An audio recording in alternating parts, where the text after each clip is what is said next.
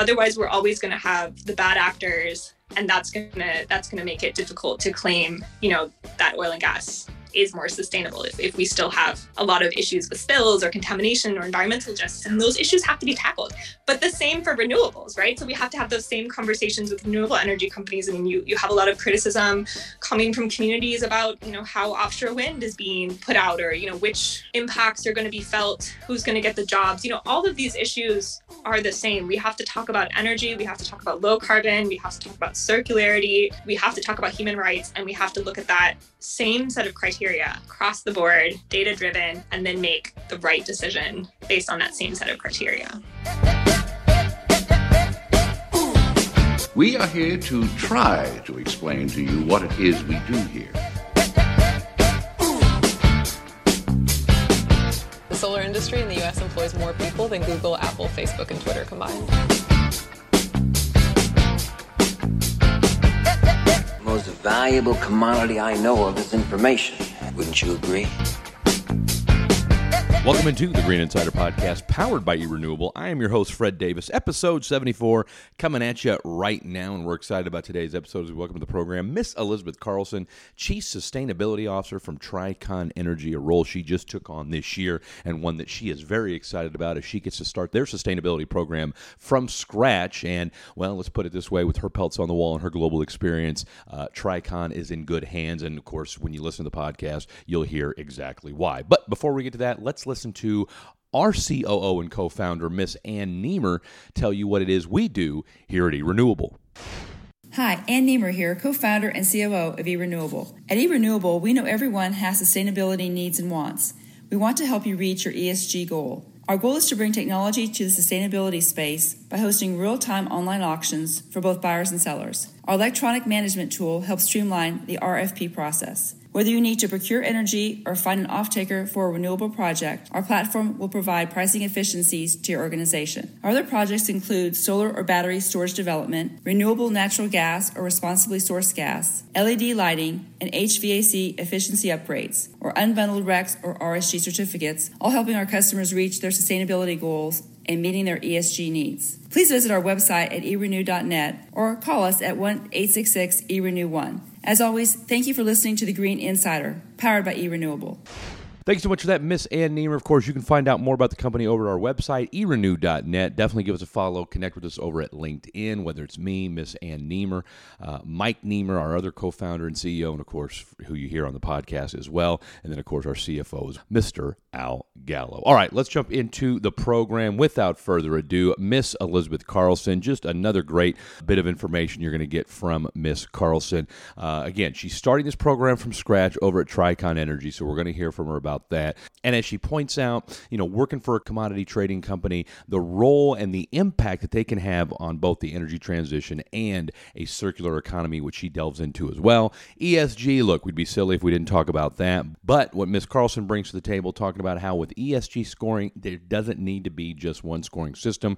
Kind of a theme that we keep hearing, but more importantly, as she touches on, it doesn't have to be quantitative. And it, particularly, uh, she'd like to see it be more industry specific, data transparency, carbon pricing, why that's important for the future, and of course, as we mentioned, the circular economy. So much good information in here. You will certainly enjoy it, and I promise you, you will learn something from it. So please welcome to the program, Miss Elizabeth Carlson. I come from a relatively non-traditional background in the sense that I, I always wanted to work more from a mission standpoint of, you know, making a positive impact. And I started out nonprofit when I was studying abroad in Kazakhstan in college. The professor started talking about oil and gas development and all the environmental issues and local content issues that can come along with that. And it really got me thinking about the role of companies in society and in energy, right? So I started looking at corporate social responsibility, how are companies behaving in, in different contexts, different countries, and that's really how I fell into the energy industry. And then while I was working in Liberia, I started on a mining project actually, uh, doing social responsibility, community engagement, environmental issues. Then moved to Mexico for a petrochemical facility, which was really my first entryway into the oil and gas sector from this this perspective. Then came to Houston. We wanted to kind of settle down in the U.S. Um, and that's where I really started looking more at sustainability more broadly and then energy transition. So, what is the role of companies that have traditionally been in the oil and gas sector in the future of energy and in, in how we make this, this low carbon transition? Now, as of September, I joined Tricon Energy, which is a commodity trading company based here in Houston. It's a very different way to look at energy and a different way to look at materials and, and downstream and how do the circular economy and climate intersect. So not just what is the future of energy, but what are the materials, chemicals um, that go into that energy or come out of that products of those those different types of uh, processes, whether it's bio-based products or oil and gas-based products, renewable content, recycled content. All of these questions started coming up. So that's what I'm focused on now is how do we as a trading company work together across the value chain to make meaningful social and environmental impacts. I think I like a challenge when I was making a move, you know, sometimes you think about should should I move into something that you know is a little bit more relaxed i completely change industries you know go into food or agriculture or something completely different. Uh, but for me the challenge has always been what is a sector that is struggling on sustainability or that doesn't have a defined pathway on sustainability? Because I like to create programs and create strategies. So for Tricon, the commodity trading sector as a whole doesn't really have a defined place in the energy transition, in, in sustainability, in social impact. We have traditionally been in the middle of the value chain. And so you're kind of surrounded by, you know, large companies, large uh, energy companies, large product companies. Then you also have connection to very small companies internationally and how do you in the middle of that actually make a difference and so that that sort of challenge attracted me and the other thing is that i think our company has a culture where they genuinely want to make a difference so it's it's not the um, idea of we have to do this or um, we're getting a lot of pressure to do this but we actually want to see what we could do in our place in the value chain to enable these more sustainable markets and to make positive impact on people. You know, you mentioned this circular economy. We're hearing that term used more and more. How do you see uh, a commodity trading firm like yours fitting within that circular motion? Well, that's the question we're trying to answer right now, right? What what is the strategy? Right. Where where can we actually make the most significant impact or really contribute value within a, a circular value chain? And I think for us, it's it's looking at enabling those markets, right? So within energy transition, within circular economy, within any of these sort of sustainable products or sustainable energy solutions, the situation I think we're all facing is a lot of demand. Everybody wants to be more sustainable now, but there's not necessarily sufficient supply, right? Whether it's renewable diesel, whether it's um, recycled content products, you have a lot of issues between supply and demand. And so, how can we help enable that market to match you know supply and demand to be more efficient and to connect people around the world who who have products or looking for products. But i think it's also bringing the value chain together right? So a lot of these issues in sustainability whether it's renewable energy whether it's recycling and circularity whether it's human rights these have to be tackled collaboratively. And so the nice part of being in the middle of the value chain is that you do have those connections or engagements across different parts of the value chain the suppliers the customers the brand owners uh, the producers and, and how can we help facilitate that engagement and collaboration across all these different players yeah so we're still we're still asking and answering the questions which i think a lot of companies are in that place right now of you know trying to understand where they fit and i, I think the, the learning or the the important thing to note there is that every company really does have a role in this transition and sustainability. You know, a lot of times we think that it's only oil and gas companies or it's only renewable companies or it's only, you know, major corporations or certain parts of the value chain. But I, I really believe that every part of the economy has a role to play in delivering on, you know, the Paris Agreement, on the sustainable development goals. And I think what attracted me and, and continues to be something that I really enjoy is that is that partnership building because you know a company like ours we can't tackle sustainability alone. We don't have the the leverage and the size and the resources. Um, and so that that really forces a, a, collaborative mindset and that's what we all need to have. You know we need to have multi-stakeholder partnerships between government between companies between activists and ngos and that that's what's really going to deliver the solutions i think. I always like to say when i started in this field in the private sector you know 10 11 years ago when i took that job on the on the mining project most of what we were doing was voluntary. I mean, the idea was a few good companies want to do something better. There was some regulation. You were starting to see, you know, the international financing through the IFC or the World Bank. Those types of projects did, did have demands. Um, but it was still largely this idea of corporate responsibility, of doing something beyond what's required um, and, and being more uh, conscious as a, as a corporate citizen now you know when i came into my job in you know 2015 2016 i felt like 90% of my work was regulatory. There were so many more demands. There was um, a lot of attention to these issues from clients and contractual requirements and so it became much more mainstream. Um, you know there was a justification beyond just doing the right thing. You you needed to do this.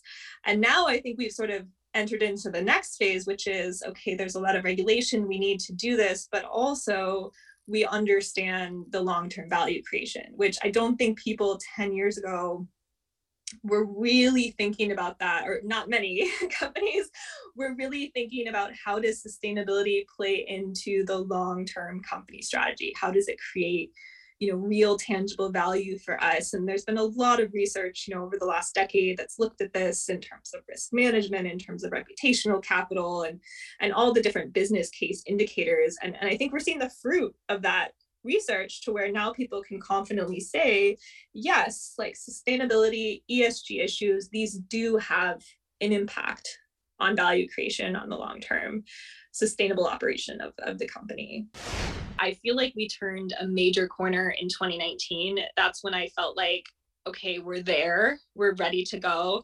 We understand this is a serious issue. You know, COVID, I thought would maybe challenge that. And instead, it, it sort of accelerated it and people you know started paying attention to social issues they really became attuned to a lot of the climate aspects you've seen incredible i mean even though a lot of people are disappointed about some of the cop26 outcomes You've seen a lot of great commitments from the financial institutions, which to me signals that this is here to stay because you have these, you know, the net zero banking alliance and you have all these these sort of strong commitments that to me really started in 2005 2006 with the world bank and ifc which kind of led to these project standards. And now we're kind of entering like i said the next the next phase of that where it's it's going beyond and looking at long-term value. I think what worries me in terms of is it something that you know we can't do without it worries me a little bit the potential for backlash. So I, I do get a little nervous that we've taken this you know far we've made a lot of gains. Will we see you know a sort of counter movement start to push back on that politically socially you know depending on how the economy develops that's my only fear in saying that we're you know we're safe and we're ready to go. I'm, I'm very risk averse. So i think about you know what are the risks that could come in and disrupt the progress we've made? And i think the risk is is some of the potential backlash from from certain players. I think one important piece is data. I, I, always say this, but the transparency of data is so important because we need to talk about what is the low carbon solution.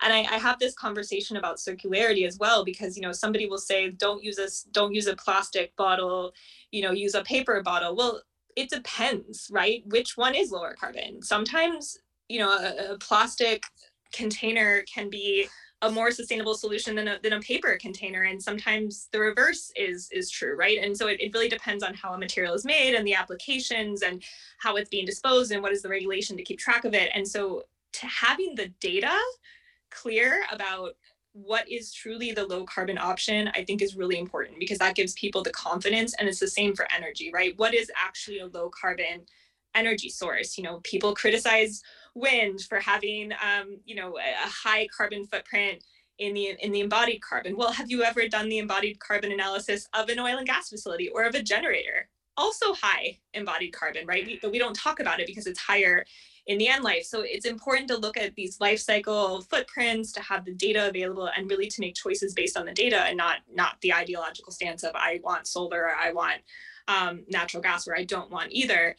I also think it's really important to start talking about responsible energy solutions. So, you know, one of the things when I hear activists pushing back on oil and gas or on plastics, I really try to encourage the industry to look at what they're actually doing because some of the big players are being you know very responsible citizens and, and doing the right thing.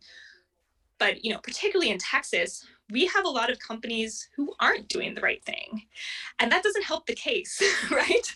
If you're trying to make the case that oil and gas um, you know is part of the solution to environmentally sustainable energy then you have to walk the talk. Everybody does. Because if you let a couple players you know behave badly that's going to spoil it for everyone. So we, we have to actually lobby for good or advocate for standards and regulation that puts everybody at a higher level. Otherwise we're always going to have the bad actors and that's going to that's going to make it difficult to claim you know that oil and gas is more sustainable if, if we still have a lot of issues with spills or contamination or environmental justice and those issues have to be tackled. But the same for renewables right? So we have to have those same conversations with renewable energy companies. I mean you, you have a lot of criticism coming from communities about you know how offshore wind is being put out or you know which impacts are going to be felt who's going to get the jobs. You know all of these issues are the same. We have to talk about energy, we have to talk about low carbon, we have to talk about circularity, we have to talk about human rights, and we have to look at that same set of criteria across the board, data driven, and then make the right decision based on that same set of criteria. You know, we're hearing more and more of our guests come on and talking about companies having to take responsibility for their actions, right? And so it was nice hearing you talk about responsible energy solutions. You know, that that's an important topic that everybody has needs to start talking more about. And you know, one of our big projects is a responsibly sourced gas that we're working on with one of our partners where the methane is a lot mm-hmm. lower in that versus the standard natural gas. And so there's more and more things like that that are, we see happening that's going to help solve a lot of the issues. But what I can't figure out, and I don't think anybody can yet, and you can help me with this. How's everybody creating their own ESG scores because there's no standard set? Do you have an opinion about ESG scoring and where that might lead where we might lead the how the where the country might go with regards to those thoughts. Yeah i mean my take on esg scoring is that we have to be really careful about trying to make it too quantitative and too similar to financial reporting because esg will always be at some level non-financial and it will always be at some level the the things that you can't quantify and that you can't put on a balance sheet. Um, it'll be that unpriced externality. And you know it might be easier on on it might become easier on some of the environmental side like carbon. We can put a price on carbon. We can make that clear and um, you know bring that into the economics of a project and, and judge companies based on carbon and, and put that price aside social issues become much more difficult right to measure and there are a lot of organizations um, that will say they have a model for pricing this or putting value on it, but, but a lot of times it's subjective. Um, so I, I think first of all, we have to be careful about over quantifying ESG because by its nature, ESG is, is not economics and finance it's people and environment and society and those things are more complex. The other thing i'd say is that we also have to remember that some of these different scoring and frameworks you know need to look industry specific. So if you're looking at a company like ours which is a trading company we don't have assets. How do you measure us? You know if your framework or your score is primarily based on how you're managing your assets you're not going to be able to judge a trading company on esg because we don't have assets right or in our case right. um, if you're you know if you're an agricultural company you have very different impacts than if you're an oil and gas producer, right? If you're selling solar panels, you have different impacts than if you're installing offshore wind. So we also just have to make sure that the scoring and ratings and methodologies that get applied are looking at the materiality and the issues specific to that situation. And that's going to make it difficult. People don't like that because that makes it difficult to say there's a one size fits all score or a one size fits all benchmark that you can compare companies on. There are some things, I mean, management systems and decision making policies, processes, sure, you can you can sort of compare companies across the board. But when it comes to results, you really have to look at um, the materiality of the company and then think about even with carbon footprint you know if you don't have assets i don't have a scope one and two emissions. So you could say i'm a great company because i have zero yeah.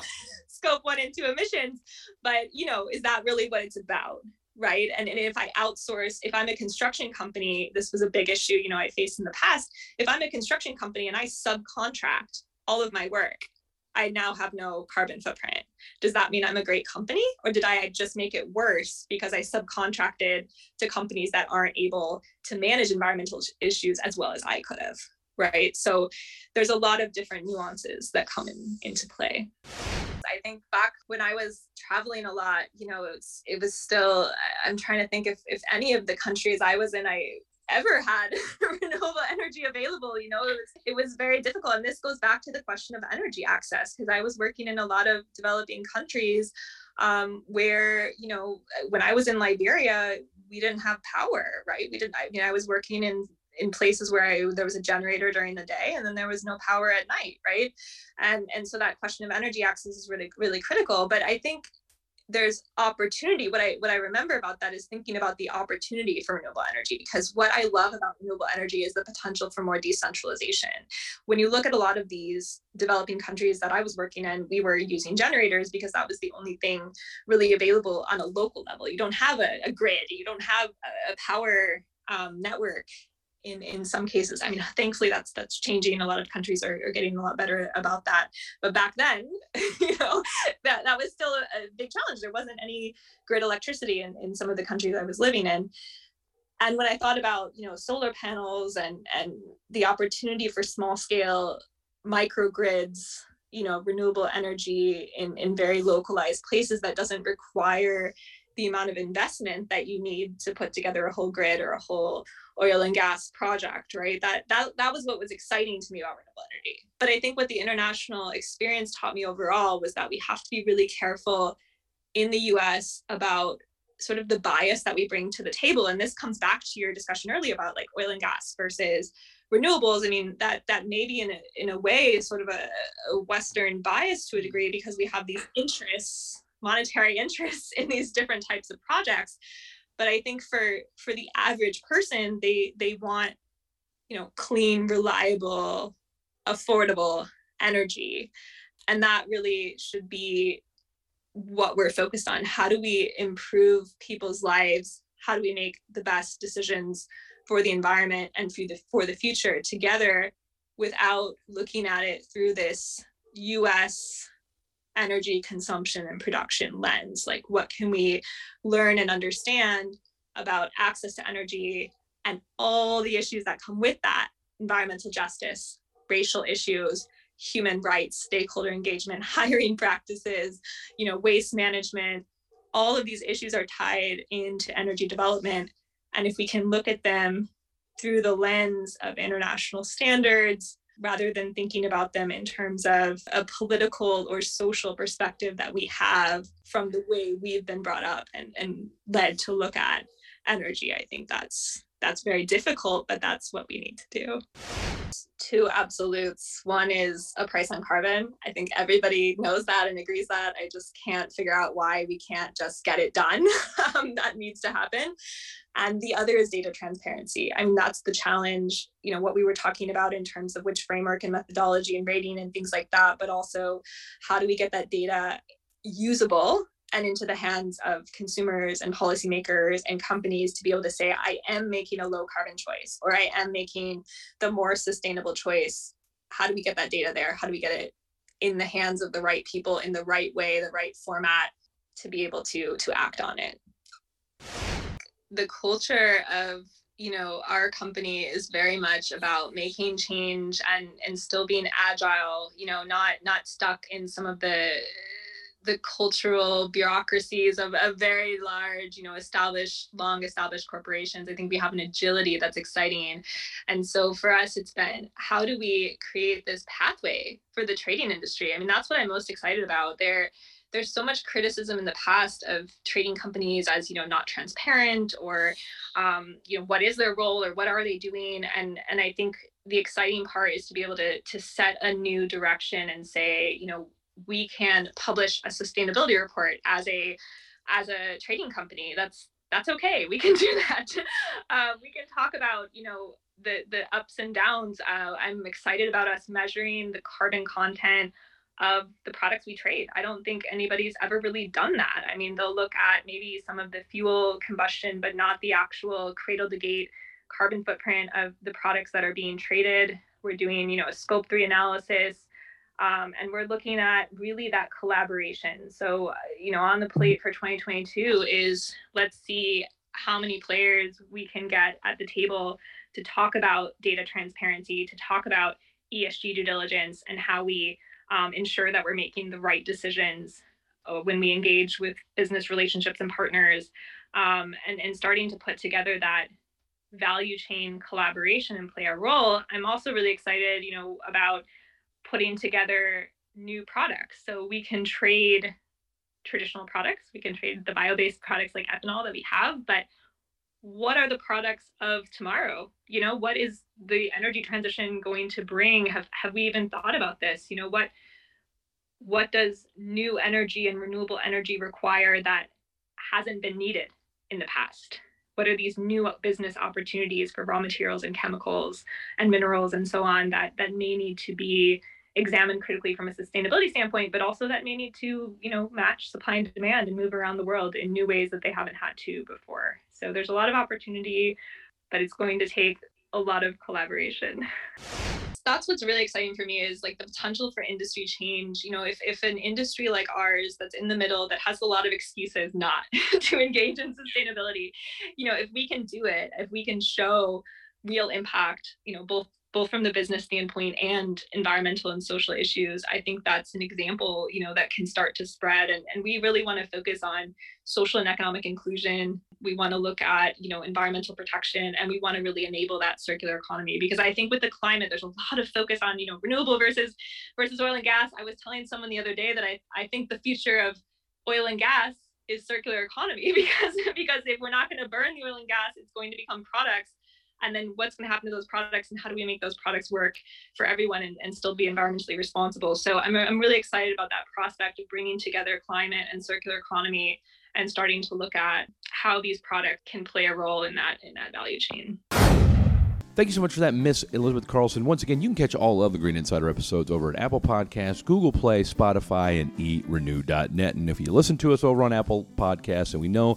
that a lot of you do, leave us a five star rating. Why? Because we promise you learn more about renewable energy and sustainability from the podcast than you knew about it before you stopped by. Once again, we've got a great slate of podcasts coming up. And again, if you've been following us on LinkedIn, you know that already.